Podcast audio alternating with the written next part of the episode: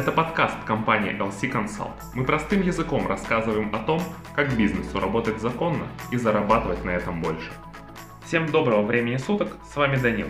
Я специалист компании LC Consult и ведущий этого подкаста.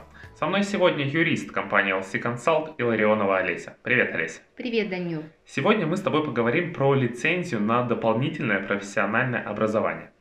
Расскажи, пожалуйста, что же входит в это понятие? А, согласно федеральному закону об образовании в Российской Федерации, в это понятие входит а, повышение квалификации и профессиональная переподготовка. А что же нужно, чтобы получить образовательную лицензию на дополнительное профессиональное образование? Конечно же, вы должны обладать каким-то помещением на праве собственности или на праве аренды. Также у вас должна быть образовательная программа. А если вы собираетесь осуществлять образовательную деятельность в дистанционном формате, то это может быть образовательная платформа.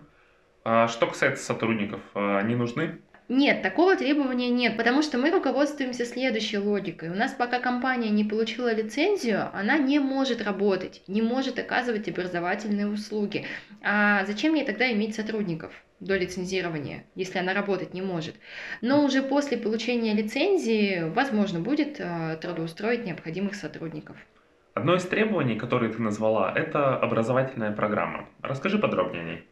Да, для получения лицензии на образование достаточно предъявить всего лишь одну программу для каждого подвида образования на проверку.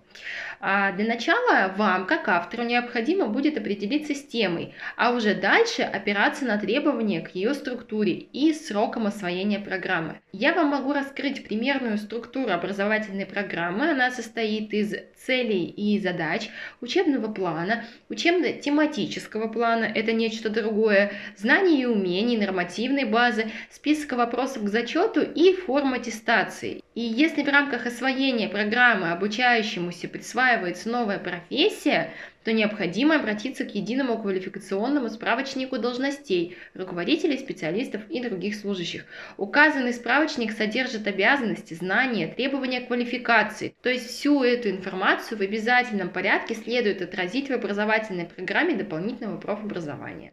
Но, конечно, хочу заметить, что составление образовательной программы, особенно если вы делаете это в первый раз, а, порой вызывает а, некоторые опасения. Плюс ко всему, имейте в виду, что у лицензирующего органа есть особенные требования, которые могут усложнить этот процесс. А я напоминаю, что компания LC Consult помогает с разработкой образовательной программы и в целом с получением лицензии на дополнительное профессиональное образование. Олеся, тебе спасибо большое, что все подробно рассказала. Всего доброго, до свидания. Пока.